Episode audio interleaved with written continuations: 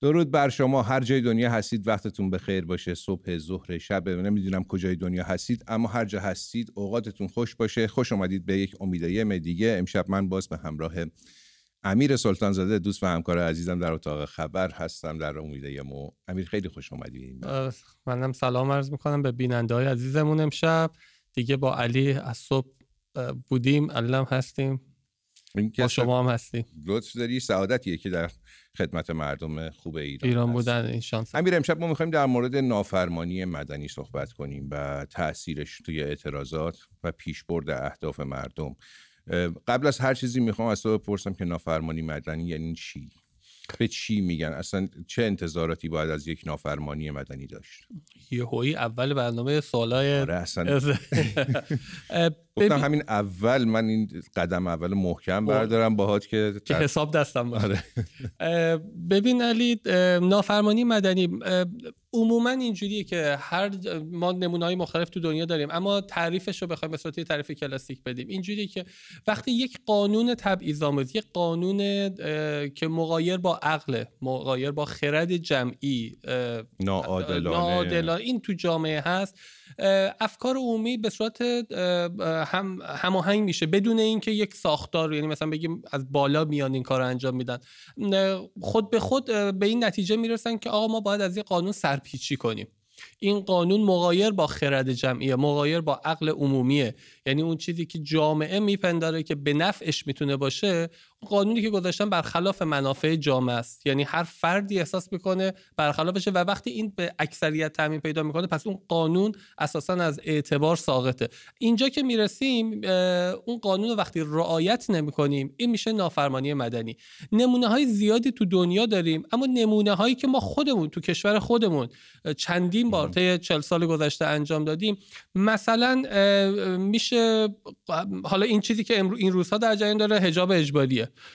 یه قانون غیر منطقیه که امروز اتفاقا در این مورد هم یاد بشه. تو خبر داشتیم صحبت می‌کردیم که خود نظرسنجی حکومتی میگه اکثریت مردم اونا حتی افراد محجبه بهش اعتقاد ندارن و فکر می‌کنن حکومت حق نداره در مورد پوشششون دخالت کن. اینو رعایت نمیکن ما یه نمونه موفق دیگه داشتیم ماهواره. اگه یادت باشه ماهواره زمانی پشت بوما میریختن پایین و با بند با اصلا یه چیزای عجیب و غریب. اگه یه ذره همسن من بودی ویدیو رو یادت میومد آره ویدیو رو می‌خواستم بگم من یکی یکی دارم میرم عقب جان که اونور بیام؟ آره.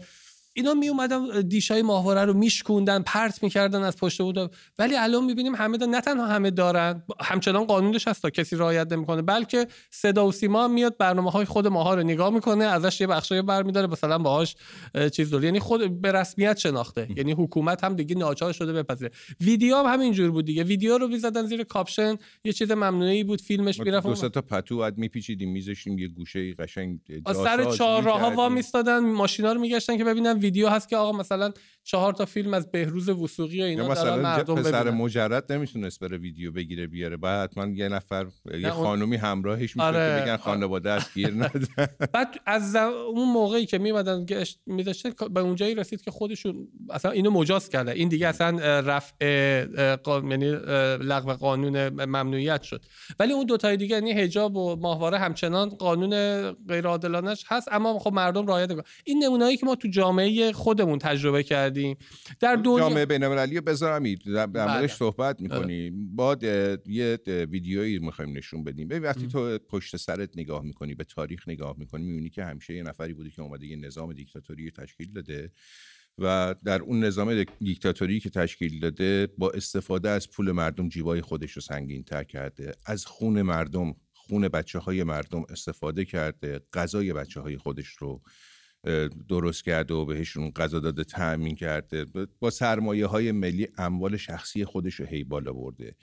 ولی چی شده که این دیکتاتور اومده و به همه چی فائق اومده اومده این قانونا رو گذاشته این اتفاقا رو داره رقم می‌زنه؟ مشروعیتی بوده که اون جامعه بهش داده. حالا کی می‌تونه این مشروعیت ازش بگیره؟ خود جامعه. همون جامعه هست. با هم قسمت قدرت و ستون حمایت. از سری انیمیشن های قدم های کوچک بزرگ رو که این روزها از شبکه داره پخش میشه باید ببینیم برمیگردیم با امیر بیشتر صحبت می‌کنیم در این قسمت از دستورالعمل مبارزه بدون خشونت می‌خوایم درباره قدرت و ستونهای حمایت بگیم. مبارزه بدون خشونت نوعی جنگ مسالمت آمیزه.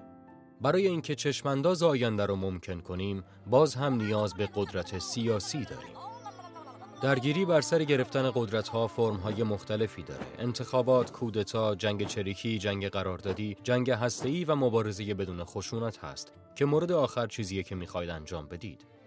ولی اگر می‌خواین برای قدرت اجتماعی مبارزه کنین باید بدونین که چطور کار می‌کنه. اکثر مردم فکر می‌کنن که یه حکمران در صدر نشسته و برای همه چیز تصمیم می‌گیره. بالادستی هم ممکن همین فکر رو بکنن ولی این مدل حقیقت قضیه نیست. قدرت در جامعه از طرف مردم میاد و به عبارت دیگه می‌تونه از بخشای مختلفی به دست بیاد. شش منبع اصلی قدرت در جامعه وجود داره. یک اقتدار حاکم. دو منابع انسانی یا ساده تر میشه مردم. سه مهارت ها و دانش کسانی که با حاکم همکاری می‌کنن چهار منابع مادی. پنج عوامل نامشهود. و شش تحریم ها. و یه حاکم ستمگر چطور از قدرتش استفاده می‌کنه؟ آسونه از طریق نهادها و مؤسساتی که حمایتش می‌کنن از جمله بروکراسی، پلیس و ارتش تا سیستم غذایی، مذهب، سیستم آموزشی، مؤسسات تجاری و غیره و غیره. ما به این نهادها و سازمانها که برای حفظ ساختار قدرت نقش اساسی دارن ستونهای حمایتی میگیم. اگر بتونید جلوی حمایت سازمانهایی که حریف شما کنترلشون می‌کنه رو بگیرید، حریفتون سقوط می‌کنه. ولی چطور این کارو بکنید؟ با نگاهی دقیق می‌فهمید مردم هستند که نقش اصلی در تمام این نهادها رو دارن. قانونگذاران به خودی خود نمی‌تونن مالیات جمع آوری کنن. چاپ پول، بازسازی جاده ها، بازار عرضه مواد غذایی، ساخت موشک، حتی دوشیدن شیر گاو. اگه مردم ارائه خدمات رو متوقف کنن، قانونگذار نمی‌تونه حکمرانی کنه. پنهان کردن راهی برای تاثیرگذاری بر نگرش مردم نسبت به نهادهایی که تشکیل میدن بسیار مهمه. و همینطور انتخاب راه درست برای بیرون کشیدن افراد از ستونهای حمایتی و وادار کردن اونا به حمایت از شما به جای حاکم ستمگر. نیمی از مردم تمایل به پیروی از اونا دارن و این ستونها به عملکردشون ادامه میدن. اگه حمایت از این ستونها برداشته یا ضعیف بشه، در نهایت نظام سقوط می‌کنه. یادتون باشه، اگه مردم اطاعت نکنن، حاکم نمی‌تونه حکمرانی کنه. این تا اینجا بمونه ولی قسمت بعدی دستورالعمل مبارزه بدون خشونت رو ببینید. بیشتر درباره اطاعت کردن صحبت می‌کنیم.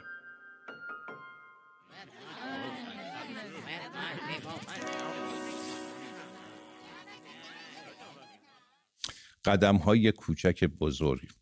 خیلی جالبه. اصلا عنوانش نشون میده که هر چه قدم که ما فکر کنیم که این قدمی که داریم برمی داریم شاید از نظر ما بی تاثیره اما در جمع خیلی بزرگ میشه و تاثیرش خیلی زیاده.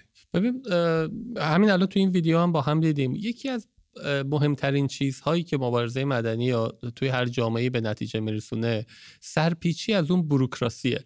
یعنی ببین مردم به صورت پیشفرض پذیرفتن که یک حاکمی یه حکومتی یه ساختاری اقتدار داره. پس من باید اینو قبول کنم. اگر یه همچین حرفی می‌زنه من باید قبول کنم. از زمانی که شما به این نتیجه برسی که من چرا باید از این سوال رو مطرح کنید من چرا باید این قانون ظلم ظالمانه رو قبول کنم؟ این سوال رو بپرسی. بعد نتیجه بعدیش این میشه که خب نمی‌کنم این کارو.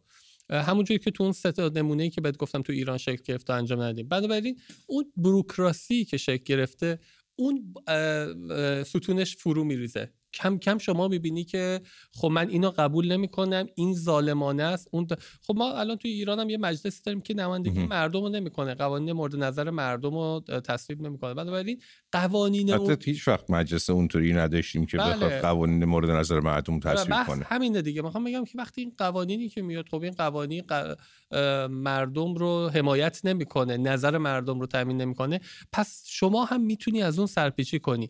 و این سرپیچی ها مثلا مثل ماهواره مثلا مثل حجاب اینا یه هزینه ای داره. اما در میان مدت کوتاه مدت و میان مدت یک بازدهی بالاتری داره. یعنی شما وقتی حتی میشینی محاسبه می‌کنی که من برای یک مدتی حتی این مدت می‌تونه چند سال باشه مثلا یک دو سال پنج سال سه سال هر چقدر. این کار رو ادامه میدم و در نهایت به آزادی من منجر میشه. من در برابر پرداخت فلان چیز مقاومت کنم و در نهایت منجر به ارزونی اون میشه. من ده روز کرکره مغازمو می‌کشم پایین و در نهایت منجر به این میشه که اون خواسته که مثلا از اون سنف دارم به دست بیارم یا اعتصاب می‌کنم. این دو هفته سر کار نمیرم و در نهایت حقوقم اونقدری که می‌خوام افزایش پیدا می‌کنه. این باعث میشه که شما ببینید این یک کم هزینه ترین کاری که می‌تونی انجام بدی. و اینها اون بروکراسی رو به لرزه میندازه. چون اون حکومتی که به شما نیاز داره اونه که یعنی حضور شما در این ساختارهای اجتماعی که اون حکومت اون بالا نگه داشته. هر یک قدمی که شما عقب میشینید اون حکومت رو هم جمله که آخر همین کلیپ هم داشتیم که اگر اطاعت نکنی حکومت نمی‌تونه نمی‌تونه. بکنه. و یه تعریف خیلی ساده تر از مبارزات نافرمانی می‌کنن. معذرت می‌خوام. می‌کنن میگن که قرار نیست کار شاقی انجام بدی کار خاصی انجام بدی. فقط اون کاری که بهت گفتن انجام بده انجام نده. اون کاری که ظالمانه یعنی ظالمانه است ظالمانه بله. در مورد همون کارهای ناعادلانه ظالمانه که از نظر ما, ما از, از و ماجرا اینه که ما الان در جامعه ای توی ایران زندگی می‌کنیم که اکثریت ما بر سر یک سری چیزها توافق داریم. یک سری آزادی ها رو هممون به رسمیت می‌شناسیم. یعنی الان از 80 85 میلیون ایرانی اگه فرض کنیم 60 میلیونشون توانایی تصمیم گیری دارن ازشون بپرسی که مثلا من آیا آزادی آیا آزادی مثلا مطبوعات باید داشته باشیم اکثریتشون میگن بله باید داشته باشیم میگن که آیا مثلا حجاب باید اختیاری باشه؟ اکثریتشون میگن باید داشته الان که بیشتر از خود 60 درصد خودشون هم که احسان دارن خود شما کار کردید نزدیک 80 درصد گفته بودن که موافق 80 درصد. حتی محجبه ها یعنی محجبه هم نزدیک 60 خورده ای حالا همین به اون بخش بین المللی مقدار بپردازیم. چون صحبت کردیم از کشورهای دیگه که این درشون اتفاق افتاد و منجر شد به تغییر حکومت. خب دیگه سمبل همشون هند با مهاتما گاندی بعد آفریقای جنوبی با نلسون ماندلا. توی اروپای شرقی داشتیم این داستان رو. می‌خوای یه مقدار از این کشورها صحبت کن از روند مبارزات چجوری شروع شد؟ چجوری به نتیجه رسید؟ خیلی حد مثلا یکی دو دقیقه برای ما این توضیح بده. ببین ما اتفاقا تو ایران الگو گرفتیم از اینا. ما در انتخابات سال 1400 همون نمونه ای رو انجام دادیم که در آفریقای جنوبی و در اروپای شرقی یک بار تکرار شده بود. ما انتخاباتی رو تحریم کردیم که معتقد بودیم این انتخابات این انتخابات مشروعیت نداره. این انتخابات نماینده های ما در اون حضور ندارن. این مشروعیت حضور ما در این انتخابات داره به یک حکومت اقتدارگرای تمامیت خواه که همه زندگی ما رو به گروگان گرفته مشروعیت میده. بنابراین من رأی نمیدم ما همین روش رو قرار تو انتخابات های بعدی هم تکرار کنیم. حتی اگر برن رأی اولیش همین انتخابات مجلسی که امسال مجلس اصلا برن رأی سازی کنه اصلا جمهوری اسلامی بره بگه من 100 درصد مردم شرکت کردن ولی ما که می‌دونیم نکردیم. مهم. اینه که یک افکار عمومی شکل گرفته. یک وحدت عمومی شکل گرفته که ما می‌دونیم این انتخابات دیگه مشروعیت نداره. این یه ابزاری به ما میده که در خارج از مرزها مشروعیت جمهوری اسلامی رو به چالش بکشیم. امروز می‌دونیم که جمهوری اسلامی مشروعیتش رو داره از خارج می‌گیره و همه تلاشش داره می‌کنه که از به کشورهای دیگه وابسته شده. و وقتی شما این مشروعیت رو ازش می‌گیری وزنش میاد پایین. مجبور میشه به در داخل به شما امتیاز بده. ما این الگو رو یک بار تکرار کردیم. نمونه های موفقی بوده. اون چیزی که سران جمهوری اسلامی ازش میترسن اسمشو گذاشتن مثلا میگن انقلابای مخملی انقلابای چیز واقعیت این نیست. اون انقلاب اگه اونجا هم شکل گرفت به خاطر اون رژیم تمامیت خواهی بودش که اونجا حکومت میگه ببین در همه اون کشورهایی که بخصوصا اروپای شرقی دانشجویان نقش بزرگی داشتن به عنوان نماینده نسل جوان. که ما در همین جنبش اخیر هم دیدیم که جوونا و جوونا دانشجو نقش پررنگ داشتن و جامعه رو پشت خودشون کشوندن یعنی اون موتور محرکه اعتراضات همون نسل جوون با محوریت دانشگاه. حالا چرا دانشگاه مهمه؟ به خاطر اینکه یه تعداد زیادی از جوانها در یک ساعت معین در یک روز معین اونجا جمع میشن. می‌تونن با هم تبادل نظر بکنن. می‌تونن با هم حرف بزنن اطلاعات رد و بدل بکنن. بنابراین دانشگاه نقطه نقطه مهمی میشه. اون هم در زمانه ای که تجمع بیشتر چاره یه حزبی نمیشه داشت. نمیشه یه تجمع مسالمت آمیز برگزار کرد نمی‌ذاره حکومت. ولی دانشگاه ابزار ماست. ما دانشگاه رو داریم. دو اون کشور اروپای شرقی از اونجا شروع شد و این گسترش پیدا کرد. چون اون دانشجوها وقتی یه فکری شکل می‌گیره یه ساختاری شکل می‌گیره اتفاقا در آستانه هجده تیر هم هستیم بله, آره بله. و این یادش بکنیم که آره. بچه هایی که توی هجده تیر با آره اون آره. سیستم چی می‌گفت آقای؟ آقا هم که نمیشه بهش گفت قالیباف. آره. من گازنبوری جمعش کردم. جمعش کرده از طبقه دوم پرتشون کرد پای ولی یعنی هزینه داده. جنبش دانشجوی ما هزینه داده. همین تو همین اعتراضای اخیر دانشگاه امیرکبیر دانشگاه شریف دیدیم که ریختن تو دانشگاه چه فجایعی رو به بار آوردن. با این حال این بیشتر شد. یعنی دانشگاه رادیکال تر شد. هر چی فشار میارن دانشگاه رادیکال تر میشه. یه مقایسه هم بکنیم. اگه سال 78 با 1400 می‌بینیم چقدر جامعه چقدر دانشگاه آوانگاردتر و پیشروتر شده. من اینو می‌خواستم در نهایت بگم که ما خودمون الگوی و الگوهای موفقی گرفتیم و همون روش رو هم داریم جلو می‌بریم. پس بذار من سوال برنامه رو با دوستان خوبمون مطرح کنم. ما امشب از شما می‌خوایم بپرسیم که به نظر شما کدوم نافرمانی مدنی در ایران موفق بوده و چقدر موفق بوده؟ شماره تلفن ما هست هم تو که این پایین صفحه هم می‌تونیم ببینین. دو صفر دو صفر چهل و چهار شونزده نود و هفت بیست و هشت بیست سی و چهار. دو صفر چهل و چهار شونزده نود و هفت. بیست و هشت بیست سی و چهار. تماس بگیرین رو با ما در میون بذارین که از نظر شما کدوم نافرمانی مدنی در ایران موفق شده و چقدر موفق بوده؟ خب ادامه بدیم با همون بحث کشورهای خارجی.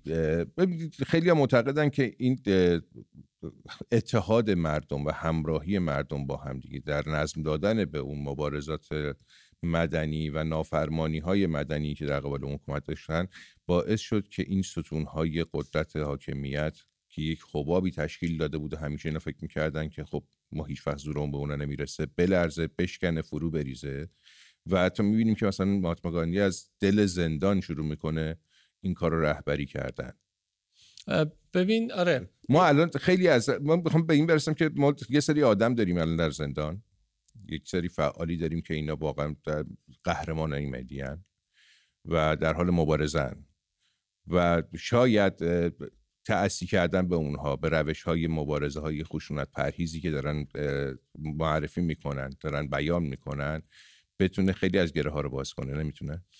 ببین چرا ما این واقعیتیه که همین امروز اتفاقا من یه خبری شنیدم تا قبل از اینکه بیایم استودیو فکر کنم تو هم خوندی. اینکه آمن سادات زهیپور رفته از سپیده قلیان تو زندان شکایت کرد. آره قرار ظاهرا 28 تیر ماه هم دادگاهش برگزار آره این خانم قبلا که نقش بازجوی خبرنگار داشت حالا نقش مدعی العموم شده البته از طرف حکومت نه مردم مدعی از دادستان حکومتی شده.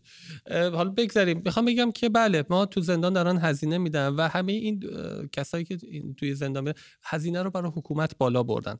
الان شما نگاه کن مثلا توماج صالحی دارن چیکار می‌کنن؟ مثلا چجوری نیل و مثلا دو تا روزنامه نگار عزیزی که داریم ما توی زندان جز کار انجام ببین حالا امروز امروز دیروز بود روز دومین دادگاه توماج صالحی برگزار بله. شد. چقدر واکنش نشون دادن فعالای مدنی فعالای سیاسی. ببین هزینه انقدر رفته برای امروز دادگاه سه روزنامه نگار دیگه برگزار شده که اونم ظاهرا میگن که تو دادگاه حالا تشنجی شده جوش مقدار. ببین همین همین مبارزه مدنی که زندانیان سیاسی ما طی سالهای طی سه دهه گذشته انجام دادن باعث شده که الان مثلا اعتراف اجباری از اعتبار ساقط شده. یعنی تمام رسانه های حکومت پروپاگاندا می‌کنن هیچکی باور نمی‌کنه. یعنی نمی‌تونن. تبلیغات ماشین تبلیغات حکومت از کار افتاد به خاطر ممارست و پای مردی که این افراد داشتن. یه این موضوع رو من می‌خواستم بگم که حالا ما یک الگوی دیگه ای هم که داریم بگیریم. ببین وقتی مبارزه خشونت پرهیز یا مبارزه مدنی رو ما الگو قرار میدیم خب هزینهش پایین تره یعنی برای حکومت هزینهش میره بالا. چون وقتی یک به سمت ما شلیک می‌کنه یا به سمت ما می‌خواد خشونت انجام بده توجیه این برای افکار عمومی و حتی برای اون بدنه سرکوب سخت میشه. تو در همین اعتراض اخیر دیدی که بسیاری از نیروهای سرکوب شل شده بودن. یعنی اطلاعاتش اومد بیرون که آقا اینا می‌گفتن ما به سمت مردم دیگه شلیک فرمانده نیرو فرمانده انتظامی کل کشور بلند شد دفعه وسطشون گفت کم نیارین. روحیتون رو حفظ کنیم به خاطر همین حسین اشتری خاطر همین نوازش کردن طرف میگفتش که روبروی من مردم عادی واسطادن دختر بچهای 16 17 ساله. من چرا باید به سمت اینا شلیک کنم؟ ببین خب آخه امیر همین نیروی انتظامی یا نیروی مسلحی که داره میاد توی خیابون جلوی مردم وای میسه سرکوبشون می‌کنه مگه کیه؟ مگه غیر از همین مردمه؟ خب خانواده همین آدماست یک مدل مبارزه اونام همینقدر مشکلی که الان مردم دارن دارن تجربه می‌کنن. حالا سوای از آزادی های فردی خب یکی می‌بینی؟ تفکراتش اینه که من دنبال اون آزادی فردی نیستم می‌خوام اصلا برم با حکومت. خب برو. ولی تو مشکلات اقتصادی که داری همون اندازه بله. که مردم دارن مشکلات اقتصادی می‌کشن تو هم داری می‌کشی. یعنی همون قد که مثلا برنج برای یه خانواده که مای 8 میلیون تومن در میاره گرونه همون قد واسه تویی که 10 میلیون تومن داری از حکومت می‌گیری گرونه. ناامنی. یعنی تو اصلا اون پول در بیار. وضعیت الان انقدر ناامنی تو ایران زیاد شد. من دیگه این مطلب رو می‌خواستم بگم. ببین وقتی همون بدنه سرکوب به این نتیجه می‌رسه که روبروش آدمای بیدفاعی واسطن و من دارم علیه اونا شلیک می‌کنم دارم اونا رو سرکوب می‌کنم. خب بالاخره وجدان داره اینا ته وجودش ممکنه یه چیزی به لرزه در بیاد و این فکر کنه که چرا من باید این کارو کنم. اون زمانی که نیروی بالاسری به این میگه که به سمت اونا شلیک کن برو اونا رو مثلا با باتون بزن سرکوب کن. خب این نمی‌کنه این کارو. داشتیم. تو همین بله، اعتراض اخیر یه سری بودن حاضر نشد سرپیچی کردن بازداشتگاهش هم رفتن. یعنی طرف گفت که من سه روز میرم بازداشتگاه دو ماه اصلا میرم بازداشتگاه ولی یه خون به گردنم قبول نمی‌کنه همین الان هم نونده به دادگاهاشون در حال طی شدن آدمای داشتیم در نیرو انتظامی داشتیم در چند نفر چشمشون از دست دادن تو این چیزا. اون آدمایی که الان بازداشتگاه بودن و دارن دادگاه میرن ولی چش کسی رو کور نکردن سرشون بالاتره. یا اون آدمایی که به سمت مردم شلیک کردن و الان چشم مردم رو کور کردن. هر بار که تصویر اینا رو تو تلویزیون می‌بینن چه حسی دارن؟ هر بار که تصویر اینا رو تو تلویزیون می‌بینید چه حسی دارید؟ شمایی که به سمت مردم شلیک کردید شمایی که مردم بیدفاع رو تو خیابون هدف قرار دادید این تصاویر رو ببینید چه حسی دارید؟ خودتون رو مقایسه می‌کنید با هم قطارهای خودتون که الان دادگاه میرن ولی حاضر نشدن از همون فرمانده که به شما هم دستور داد به اونم دستور داد. تبعیت کنن چه حسی دارید؟ احساس نمی کنید این ته وجدانتون عذاب وجدانی نیستش. یکم فکر کنید. ببینید که بعضی وقتا میارزه که ما یک چیزایی قبول نکنیم ولی ما بقیه عمرمون رو سر فراز زندگی بکنیم. فکر کنم همین بیایم برگردیم به اعتراضات سال گذشته. البته همین الانش هم هر از گاهی ادامه داره. حالا به فراخور اتفاقایی که میفته ما می‌بینیم که خیلی از شهرها سر یه اتفاقی سر یه جریانی یه دفعه همه کسبه شروع می‌کنن به اعتصاب کردن. به نوعی نافرمانی مدنی از باز نگه داشتن مغازهاشون حتی می اومدن خیلی از شهرها با ماشین میچرخیدن با بلنگو اعلام می‌کردن که هر کس مغازه رو ببنده این کارو می‌کنیم اون کارو تهدید می‌کردن کسب و بازاریان رو ولی میبستن و می‌رفتن میشستن خونه. ما تو مخصوصا تو شهرهای کردنشین خیلی زیاد دیدیم این داستان در سرقز در بوکان. بوکان. دیدیم که همینطوری کاسب میبست و می‌رفتن تو خونه میشستن و یه سری مغازه در حال اینکه فقط امورات روزمره شهروندان رو بتونن کنترل کنن و مایحتاجی که می‌خوان رو بتونن برطرف بکنن باز بودن. وگرنه همه تقریبا میشه گفت 100 درصد 99 درصد بازار بسته بود. اینا اینا این حرکت های اینطوری یا مثلا اعتصاب کارکنان پتروشیمی ها کارکنان صنایع بالادستی کشور زباهن یا صنایعی که حالا خیلی درآمدزاست واسه دولت. اینا چقدر می‌تونه کمک کنه؟ توی بحث همین اعتراضات نافرمانی مدنی ببین ما یه سری اعتصاب داریم در صنایع ماده صنایع کلان که حکومت بهشون وابسته است. مثل نفت مثل زوباهن مثل فولاد مثل اداره برق اینا نیروگاه های برق اینا. اینا خب فلج می‌کنه. یعنی اعتصاب کردن و برای حکومت هزینه زیادی داره. قاعدتا ممکنه متوسل به تهدید و همه چی بشه که اینا رو برگردونه سر کار. ولی یه هماهنگی می‌خواد. اینجاست که اون سندیکا ارزشش میاد وسط و البته اون سندیکایی که با توجه به که الان نمیشه باید به صورت مجازی مدیریت شه. یعنی ما باید یک سندیکای موازی غیر از اون چیزی که حکومت تعریف کرده در هر سنفی درست کنیم و بتونیم هماهنگ شه یکی دیگه هست. میون کلام شما تلفن ما اینجا دیدم که ثبت شده بود. همینطوری الان هیچ نیست و دوستان از اتاق فرمان میگن که ظاهرا خطمون مشکلی پیدا کرده و خط عوض کنیم. شماره جدیدی رو خدمتتون معرفی می‌کنم. 2044 12 57 73 36 25 2044 12 57 73 36 25 منتظر تماسهای شما هستیم. بیان که با هم صحبت کنیم. می‌گفتی همیشه. آره اون صنایع مادر اون شغل هایی که فرض کنید یه بیمارستان اعتصاب بکنه. خب کار سخته چون بخاطر که با مردم هم باید خدمات بده ولی میشه با حداقل نیرو کار کنه. از همه مهمتر سیستم حمل و نقل. شما فرض بکن در تهران راننده های مترو اعتصاب بکنن. اصلا شهر فلج میشه. همینطوریش فلج هست همه فلج دیگه اونجا کلا شهر میخوابه. راننده‌های اتوبوس. یادم راننده‌های اتوبوس چند سال پیش چند وقت پیش بود. زاکانی هم سر کار بود اتفاقا. اعتصاب کردن زاکانی خودش بلند شد رفت راضیشون کنه برگردید سر کار. شهر ریخته بود به هم. یعنی اصلا واسه افزایش حقوق اینا هم بود. الان که خب ما تو جامعه داریم می‌بینیم که حقوق ها متناسب نیست با وضعیت تورم حقشونه. الان کارگرای مثلا مترو راننده های اتوبوس راننده های مترو حقشون اعتصاب داشتی اینو می‌گفت من یادت گفته آقای احمدی کسروی زنده یاد احمدی کسروی افتادم می‌گفت فقط یه قشتن که اگه اعتصاب بکنن هیچ اتفاقی نمیفته اونم آخونده. اونم آخونده. آره. آره این اینا الان می‌تونن فکر بکنن که آقا چرا حقوق ما چرا باید حقوق کم بگیریم؟ اونم تو این وضعیت تورم. مگه بازنشستان نیستن همش دارن تجمع می‌کنن؟ معلما نکردن این کارو. می‌تونن اعتصاب بکنن تا رسیدن به اون حکومت موظفه که تعمیمشون بکنه. فرض یک روز شما فرض کن مثلا پاکبان ها اعتصاب بکنن. شهر نابود میشه. واقعا نابود میشه. بذاری تلفن بگیریم. ایران دخت از تهران روی خط برنامه امیده هم هستید. درود بر شما. خوش اومدید امیده درود بر شما. ببخشید من خودم جز کسایی بودم که چهل سالمه.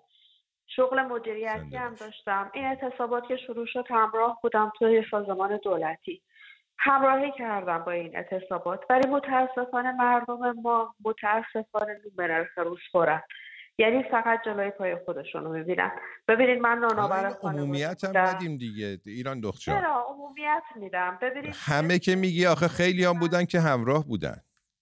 ببین من اون جایی که کار می‌کردم خب همه مخالف بودن. می‌دیدم صحبت می‌کردیم جایی که من بلند شدم و اعتراض کردم و منو بیرون کردن از محیط کارم انفصال خدمت یک نفر از کسایی که حالا همراه بودم پشت من در نیومد.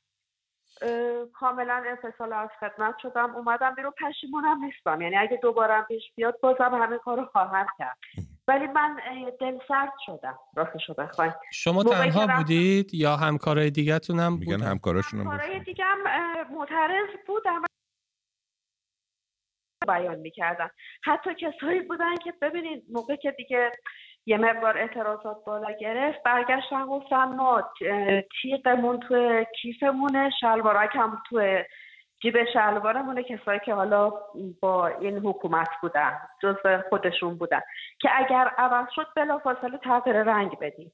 ولی منتظر بودن که ماها پیشرو بشیم و اگر اتفاقی افتاد که اونا چیزی از دست ندن.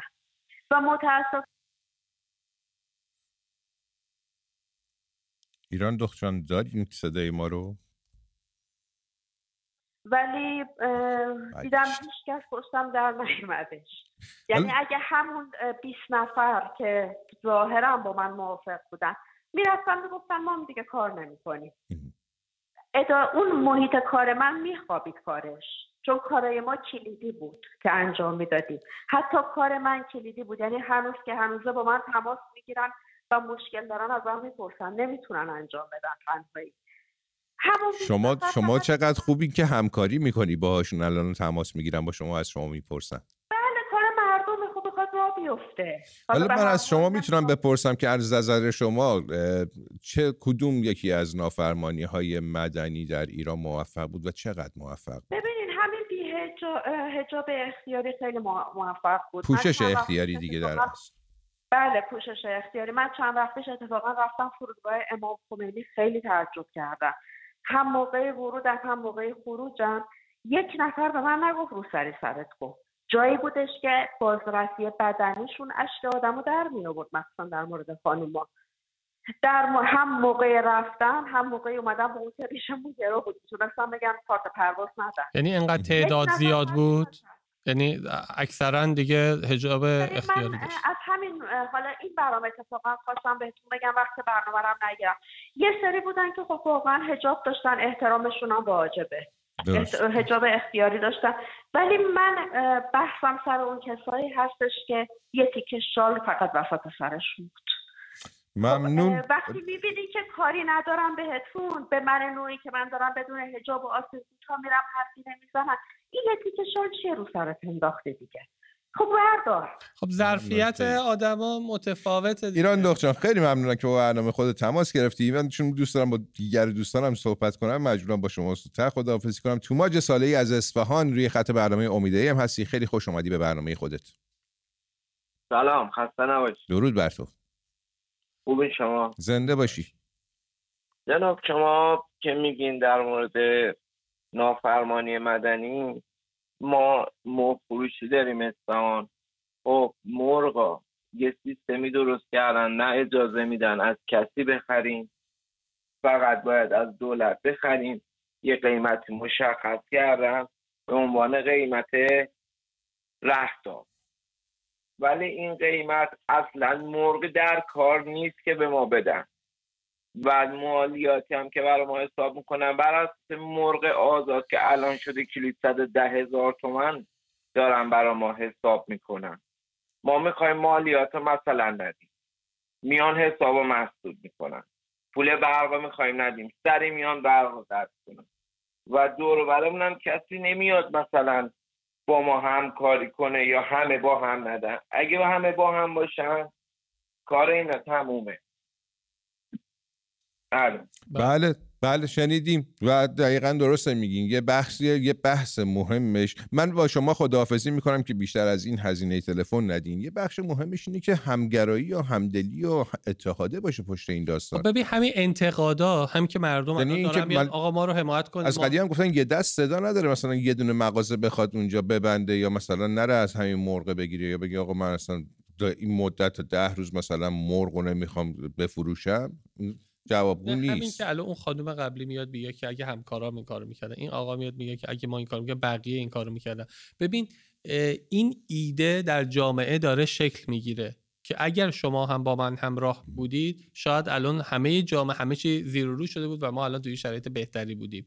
یه مدت کوتاهی باید هزینه بدیم. هر چیزی یه مدت کوتاهی هزینه دادن شما ورزش هم می‌خوای بکنی تا چند وقت بدن درد داری. شما می‌خوای رژیم هم بگیری تا چند وقت گرسنگی اذیتت می‌کنه. تا به اون چیزی که درس خوندن بیخوابی داره. باید وقت بذارید بیشتر زمان مطالعه, مطالعه کنی.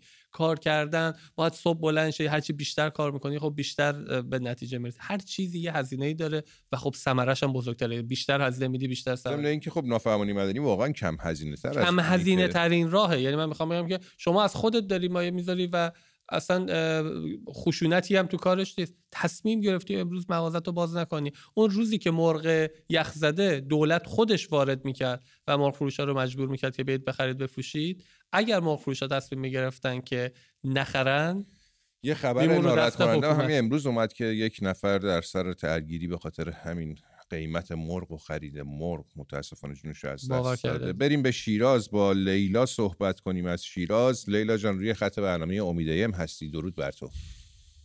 سلام شبتون بخیر. شب شما شب خوبی داشته باشید من در رابطه با موضوع برنامهتون صحبت می‌کنم باهاتون. فقط قبلش می‌خواستم اگر میشه در مورد اون آقایی که چند وقت پیش جلوی سفارت انگلیس بود فکر می‌کنم تحصیل کردن چند تا از همکاراتون هم رفتن باشون مصاحبه کردن در مورد ایشون هم به ما خبری بدین اطلاع رسانی کنید. ما هیچ اطلاعی ازشون نداریم.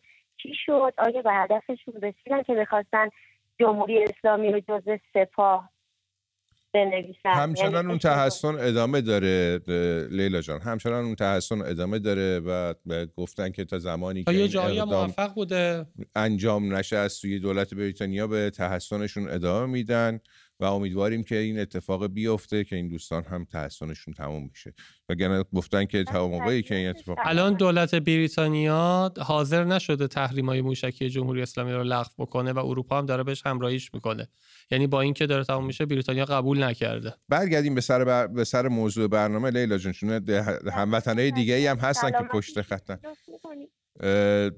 از سلامتیشون هم حداقل گزارش ها و خبرایی که ما داریم می‌گیریم خبر در سلامت خوبی سر می‌بره. از نظر جسمی وضعیتشون وضعیت خوبی هست. دیگه اعتصاب غذایی نیست تحسن فقط خواهش می‌کنم. زنده باشید. سلامت. سلامت خب قرار بود که در موضوع هم صحبت کنن که نکردن. هنانه عزیز از شیراز صدای شما رو میشنویم.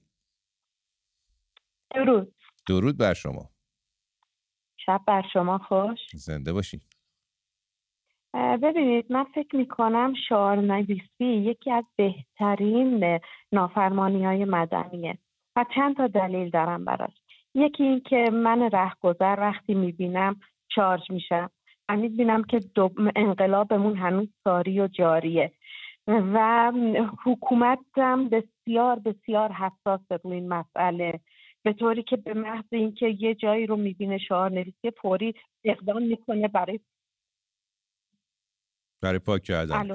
بله بله پاک کردن و این خودش برای حکومت هزینه داره. یکی اینکه باید نیروی سرکوبش رو مشغول پاک کردن چیز بکنه مشغول پاک کردن شعار نویسی بکنه مزد بده بابتش ابزار کار رنگ براش تهیه کنه و این خودش نیروی سرکوبش رو فرسوده می‌کنه. به نظر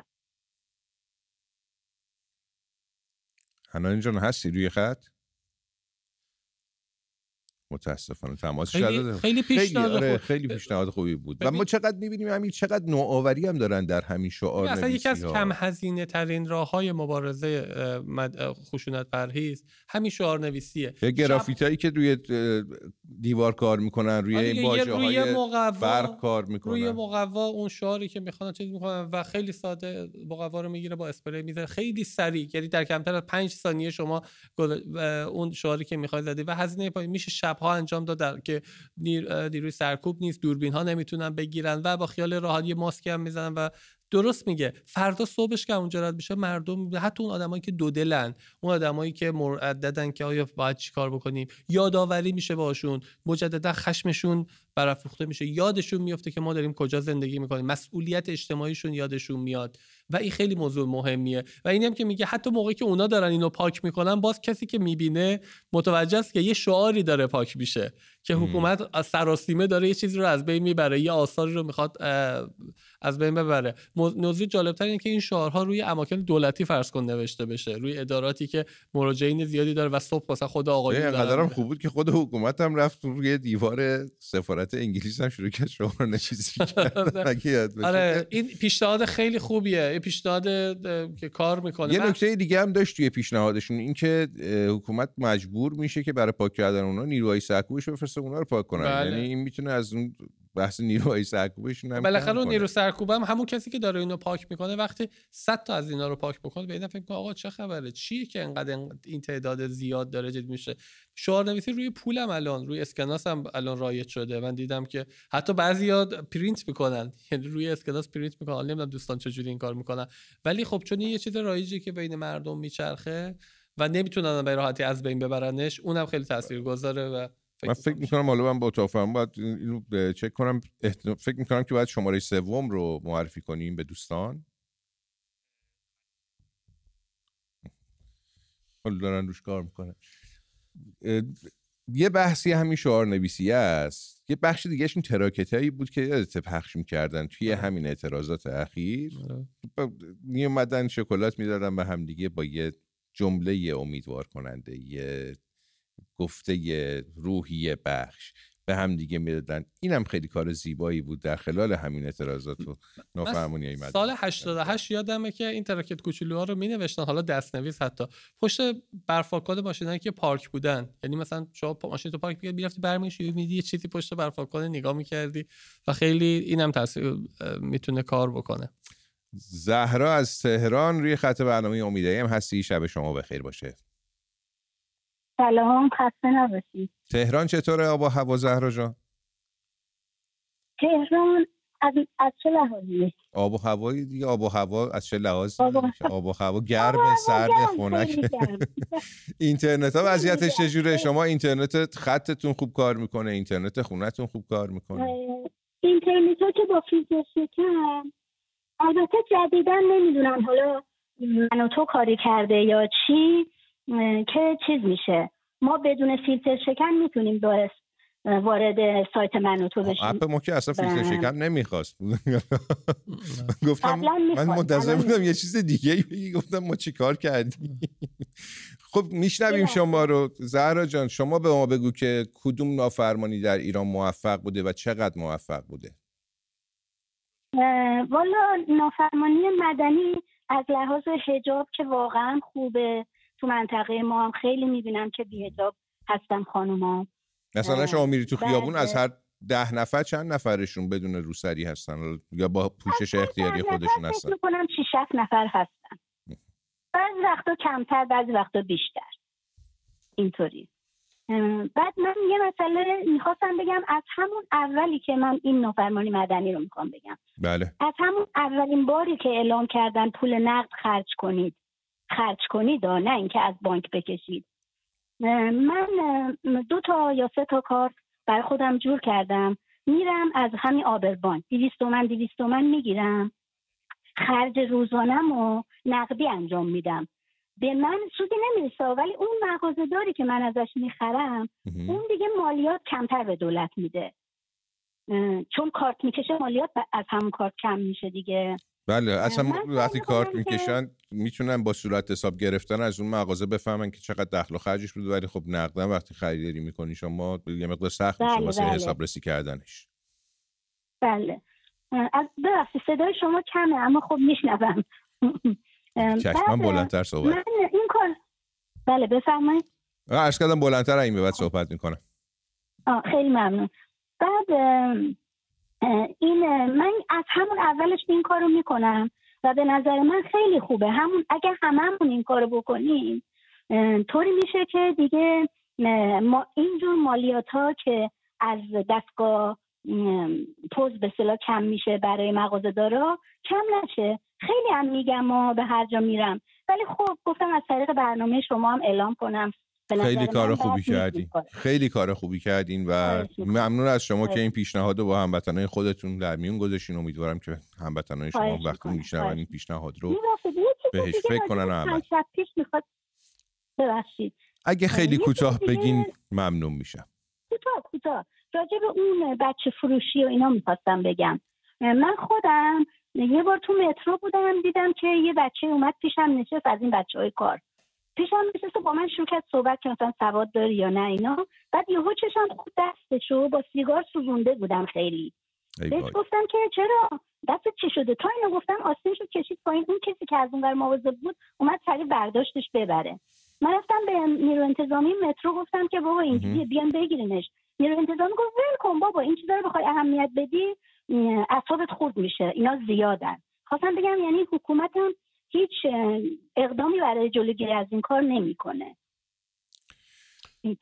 واقعا اینا چیزاییه که واقعا تاسف برانگیزه و امیدوارم که واقعا به جایی نرسه هیچ کس که بخواد بچهش رو عزیز خود عزیز جونش رو جیگر گوشش رو برای منافع مادیش بفروشه. خیلی ممنونم از شما که با ما تماس گرفتی زهرا جان. امید ببین نافرمانی بدنی خیلی خوبه. در این شکی نیست. نتیجه کم هزینه تر نتیجه بخش. نمونه های زیادی میشه. آره در مورد بله. صحبت کرد که موفق بودن. ولی خب این برنامه ریزی هم می‌خواد. بله. یعنی هماهنگی می‌خواد ساختاری می‌خواد سازمانی می‌خواد. مثلا در تظاهرات های مسالمت آمیزی که یه بخشی از همین نافهمانی مدنی بود ما می‌دیدیم مثلا یه سری می اومدن زنجیره درست می‌کردن که کسی از بیرون وارد نشه در این تظاهرات. و نظم راهپیمایی رو به هم بزنه. توی بله. اون راهپیمایی مثلا از طرف معترضین شعار بده ولی از سمت حکومت باشه که بله. مجبور بشن سرکوبشون بکنن. اینم مهمه دیگه توی این داستان. ببین برنامه ریزی خب خیلی مهمه. شما برای هر هدفی که داری نیازمند برنامه ریزی هستی. هیچ هدفی بدون برنامه ریزی بدون نظم بدون هدف های کوتاه کوچیک کوچیک تعیین کردن برای رسیدن به اون هدف بزرگ به نتیجه نمی‌رسه. در همه این مقاومت های مدنی که تو کشور اروپای شرقی انجام شده همه اینا کم کم شروع شد. یعنی با برنامه های کوتاه مدت تحسن در فلانجا ماه آینده فلان کار رو انجام بدیم. این شعارها رو اینجا پخش بکنیم. که ما الان این فرصت رو داریم. سالگرد محسا امینی نزدیک سالگرد مثل دیروز تولد پیروز تولد سارینا ما بود. و ما همه این فرصت ها رو داریم و می‌تونیم اینها رو به عنوان اون روز تعیین بکنیم و برای اون برنامه ریزی بکنیم. شبکه های اجتماعی هم به کمک با اومده. من فکر کنم بچه ها توی مناطق هم زحمت کشیدن آره یه انیمیشنی هست که با هم می‌بینیم برمیگردیم با دوباره در خدمت شما هستیم و صحبت می‌کنیم در مورد این موضوع.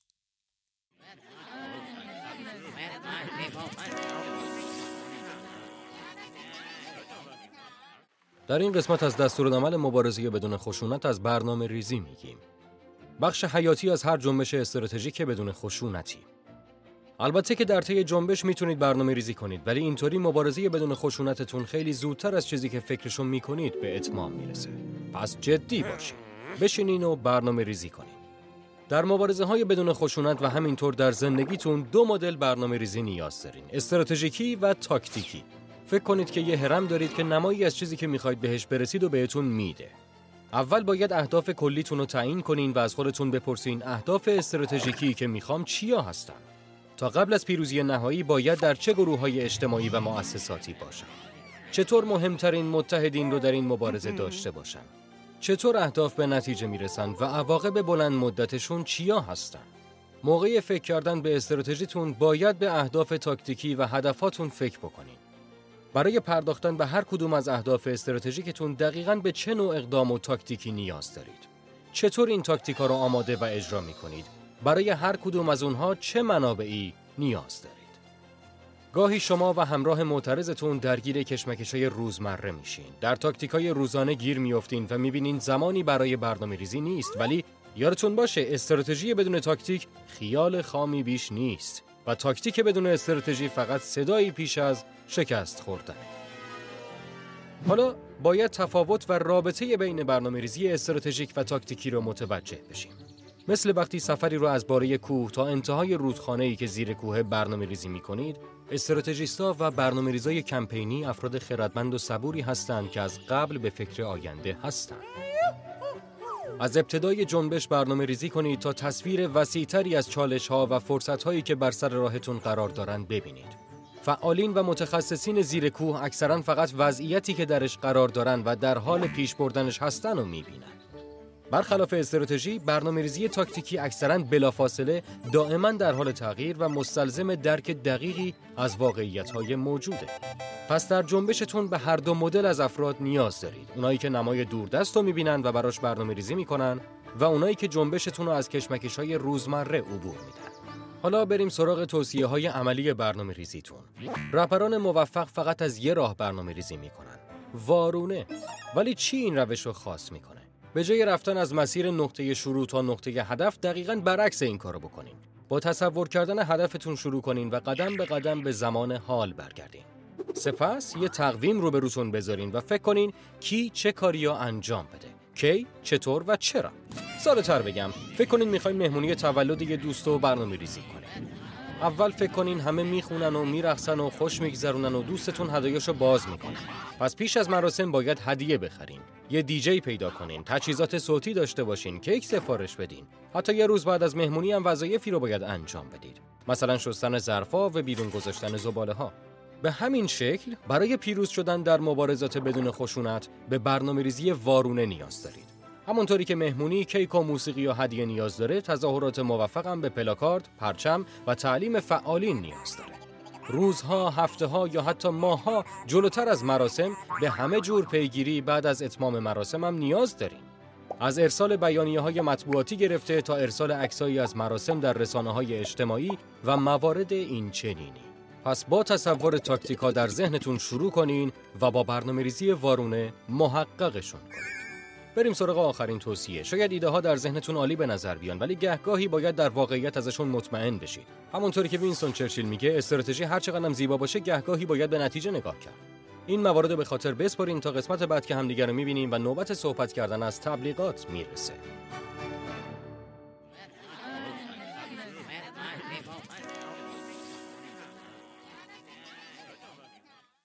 خب همین دیدیم در مورد برنامه ریزی بود این کلیپ که چجوری میشه برنامه ریزی کرد. گفتن به دو گروه نیاز داریم یکی استراتژی رو ببینه یکی تاکتیک رو در نظر بگیره و برنامه ریزی بارونه می‌خوای در مورد برنامه ریزی بارونه برامون توضیح بدی؟ آره ببین خب خیلی کلیپ ساده کرد سازی شده بود برای اینکه مردم متوجه بشن. ما یه جنبشی رو الان پشت سر گذاشتیم که الان البته ادامه دارد در یک لایه دیگه ای این ما رو با تجربه کرده. تلفن های امشب هم اینو نشون می‌داد. ما این کارو کردیم چرا بقیه نکردن؟ اونا دارن با خودشون کلنجار میرن. ما چرا اینجا؟ این یه تاکتیک بود. یعنی اینکه اعتصاب تصمیم به اعتصاب می‌گیریم یک تاکتیکه. اینکه من تصمیم می‌گیرم شعار نویسی بکنم یک تاکتیکه تاکتیک تبلیغاتیه. این تاکتیک هایی که داره انجام میشه در برای یک دورنمای بزرگتره. دورنمای آینده ما اون چیزی که ما می‌خوایم یه ایران آزاد یه حکومت دموکراتیک یه جایی که صدای من شنیده بشه من نماینده داشته باشم تو اون مجلس من بتونم رئیس جمهور خودم رو آزادی بیان و آزادی داشته باشم. داشته باشم. همه اون آینده قشنگی که هممون داریم تصور می‌کنیم. یه پاسپورت معتبر یه پول پر قدرت یه زندگی مرفه همه اینا چیزایی که ما هممون دوست داریم تو ایران داشته باشیم. و این دورنماه با این کارهای کوچیک به اونجا می‌رسه. این همینجوری هم که اینجا نشون داد. و حالا ما برای این چی نیاز داریم؟ برنامه ریزی نیاز داریم. این برنامه ریزی هم که یک سری آدما هستن که ما به اونها میگیم رهبران میدانی. اینا همون آدمایی که تاکتیک انجام میدن و یعنی برنامه‌ریزی تاکتیک رو انجام میدن و ببینن چیکار باید بکنیم. در کوتاه مدت و میان مدت چیکار کنیم؟ همینی که بهت گفتم در سالگردها قرار ما چیکار بکنیم؟ بر... یعنی روزها مشخصه ساعتش مشخصه. حالا با کجا برنامه‌ریزی کنیم؟ از دانشگاه شروع کنیم. با اعتصاب شروع کنیم با تجمع شروع کنیم. شبکه اجتماعی هم این کمک رو به ما می‌کنه تا اون شبکه شکل بگیره و ما بتونیم انجام بدیم. یه دورنمایی بلند مدت هم داریم که روی اون هممون مشخصه و اون کسایی هستن که خب اجماع عمومی روشون هست. حد دست کم یه بخش بزرگی از جامعه اون آدم رو قبول دارن و اون برای ما اون هدف نهایی رو توصیف می‌کنه و ما دوست داریم به اون سمت بریم. این چیزیه که من می‌تونم به صورت خلاصه یعنی با توجه به زمانمون بتونم بگم میشه از این جزئی تر شد و من باز نمونه هایی هم از کشورهای آره، تلفن باش فکر کنم که قطع شدن نداریمشون. بریم جزئی تر بشیم تو داریم مثلا الان شاید خیلی بپرسن خب این آدمه رو از کجا پیدا کنیم؟ می‌دونی مثلا آره. خب ما ما می‌خوایم نافرمانی مدنی کنیم اتفاقا می‌خوایم با اتحاد این کار رو بکنیم ولی خب اون آدمی که ما بریم ازش بپرسیم که باید چی کار بکنیم و از کجا پیدا کنیم اون که می‌خواد برنامه بریزه کیه؟ ببین اینجوری نیستش که یه نفر بشینه خب مثلا الان بره توی دفتری بشینه خب من اینجا برنامه‌ریزی می‌کنم بعد بهتون اعلام می‌کنم بچه ها چیکار بکنید. ببین توی اعتراضای اخیر از سال 96 به این بر اون آدم هایی که می‌تونستن اعتراضات رو یعنی مدیریت بکنن یا حرفشون برای مردم سندیت داشته باشه کم کم خودشون رو معرفی کردن. هر کدومشون یک بخشی از جامعه بهشون اعتنا می‌کنن و حرف اونا براشون مهمه یه سریشون الان زندانن و همچنان از زندان دارن بیانیه میدن و مردم با شوق و ذوق اون بیانیه ها رو بله. می‌خونن و بهشون اعتنا می‌کنن. یه سریاشون داخل ایران یه سریاشون خارج ایرانن. هر کدومشون دارن فعالیت می‌کنن. پس اون مرجعیت هایی که مردم به سمتشون رو می‌کنن مشخص شده تقریبا. این نیاز نیستش که با امروز شما خودت به عنوان اینکه با اون نگاهی که به زندگی داری با اون نگاهی که به شرایط سیاسی داری با اون گرایش سیاسی که داری قاعدتا مرجع خودت تا حالا پیدا کردی. تا, تا قاعدتا الان می‌دونی کدوم آدم برات مهمه. من به کدوم می‌تونم گوش بدم. اون چیزی که ما از جنبش زن زندگی آزادی فهمیدیم یاد گرفتیم و تجربه کردیم اینه که حالا اینو باید پیوستگیشو بیشتر بکنیم. یعنی ما این شبکه بین شهری رو هم حتی باید آره ما هم میگم یه نقبی بزنیم مثلا به همین اعتصاباتی که در شهر کردنشینمون انجام شد مثل سرقز مثل بوکانی که شما گفتی. خب اینا از قبل با هم هماهنگ بودن و همه شهر هماهنگ با همین کارو می‌کردن. آره. شاید مثلا توی اصفهان یا توی تهران یا توی مشهد با توجه به گستردگی شهرها کلان شهر بودنشون سخت باشه این کارو کردن. اونجاست که این شوراهای محله ای و اینا کار می‌کنه. جمعیت های کوچیکی که توی محلات دارن با هم دیگه کار می‌کنن کار می‌کنه. اونا می‌تونن با محله های دیگه ارتباط بگیرن و کم کم کل شب به قول شما بعدش هم میشه بین شهریش کرد. ما دو تا نمونه موفق تو ایران تو همین سالهای اخیر داریم معلما. اعتصاب معلما یکی از نمونه های موفقی بودش که از یک شهر شروع شد و بعد گسترش پیدا کرد. خواسته هم کاملا موجه بود و حکومت نمی‌تونست بگه چرا شما کار نمی‌کنید. حقوقشون حقوقی که پرداخت می‌شد بهشون متناسب بر اساس قانونی که بود متناسب نبود و اجرا نکرد. دولت قانون رو اجرا نکرده بود. اینا دست از کار کشیده بودن. و دولت نمی‌تونست بگه که چرا شما کار نمی‌کنید؟ چون دولت بی قانونی کرده بود. نه اینها. اینا خواستشون داشتن.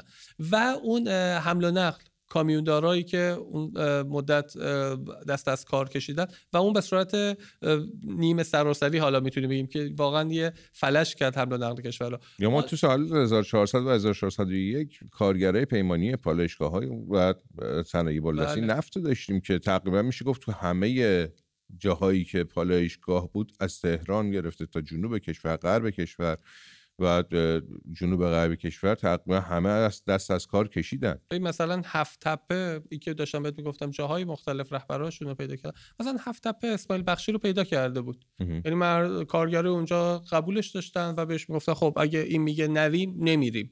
این میگه بریم میریم. و اونم داشت مطالبات اون داشت جاهای دیگه هم همین جوری بود. در هر سنفی یک آدمای مرجعیت پیدا کرده بودن. ما اون آدما رو داریم. و شبکه های اجتماعی. ببینید سندیکاها رو حکومت اومده فلج کرده دولتیشون کرده و آدمای خودشو گذاشته اونجا. برای اینکه سندیکاها نتا تو می‌بینی که ما تو همین بریتانیا سندیکا تصمیم می‌گیره اعتصاب بکنه و به خواسته هاشون تا حد زیادی می‌رسن. حالا نمیگیم 100 درصد ولی معمولا سال که شروع میشه تموم میشه بسیاری از خواسته ها با همین اعتصابات و از قبلش هم برات نامه میفرستم. مثلا میگن ما توی این خطوط مترو قراره که اعتصاب داشته باشیم تو فلان روز از فلان ساعت تا فلان ساعت یا کل روز. آره برای اینکه زندگی شما مختل نشه. میگه مثلا ما اینجا می‌تونی این... مسیر جایگزین واسه آره مثلا فرض کن کارکنان مترو تهران اگر اعتصاب کنن می‌تونن بگن که آقا جان ما پس فردا مثلا خط فلان نه همه مترو هم. فلان خط و فلان خط قرار نیست ما کار بکنیم. شما از یه خطوط دیگه استفاده کنید از اتوبوس استفاده کنید حمله از تاکسی استفاده کنید مردم هم قرار نیست فلج بشه زندگیشو. ولی خب این کار می‌کنه. یعنی چند بار که این کار رو انجام بدن کار می‌کنه و به اون خواسته که می‌خوام مثل خواسته هاشون خیلی منطقی و می‌تونن اینو پیش برن. و اون شبکه منظورم شبکه های اجتماعی. وقتی سندیکا رو نمی‌ذاره دولت بسازیم من می‌تونم بیام یه گروه تلگرامی درست بکنم که آقا همه کارمندای مثلا اداره آب و فاضلاب چی همه هم نه. اون کسایی که می‌شناسم اون گروه هایی که معمولا هم شکل گرفته همکارا با هم یه گروهی دارن اینا. آقا همه اونجا باشن. و همه هم حداقل سر یه چیزایی توافق دارن که آقا فلان چیزو چرا ندادن. به ما. میشه سر اون توافق کرد و مثلا دست از کار کشید. من یه چیز دیگه می‌خوام بگم. مگه بحث همین حجاب اجباری برنامه ریزی آنطوری اونچنانی شد؟ نه همین شبکه های اجتماعی پویش هایی را افتاد علیه حجاب اجباری و موافقای پوشش اختیاری خودخواسته همراه شدن با اون پویش ها دیگه بله. یعنی یه،, راهش هم می‌تونه برای برنامه ریزی همین شبکه های اجتماعی باشه کارزارایی هست که توش راه میندازن برای حالا مناسبت های مختلف همینطوری که ما داریم جلو تامینیم هم تو که تو اشاره کردی خب سالگرد محسا امینی نزدیکه و خیلی مناسبت تا قبل سالگرد محسا هستش که میشه از این مناسبت ها به عنوان نقطه هدف استفاده کرد با یه برنامه ریزی وارونه تو دل فضای مجازی کردن دیگه در دسترس همه هم هست و همه جب پیر و جوون دارن ازش استفاده می‌کنن جلو رفت. بله بله. و یعنی زمان حداقل برای ما مشخصه.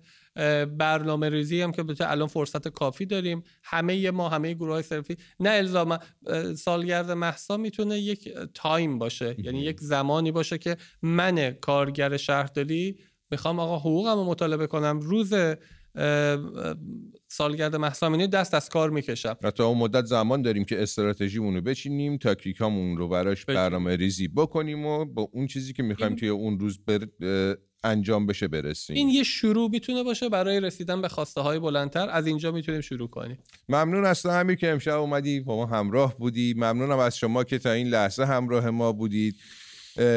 گفتیم با امیر خیلی ساده است. اگه می‌بینین که قانونی از طرف حکومت وضع شده که واقعا ناعادلانه است ظالمانه است و زندگی شما رو با مخاطره مواجه کرده خیلی راحت برخورد کردن باهاش. قرار نیست هر قانونی که حکومت برای ما تصویب می‌کنه رو ما عمل کنیم اگر که بر ضرر ماست. به خدا تو خدایی اگر به خدایی. تا دیدار دیگه. بدرود. مرسی.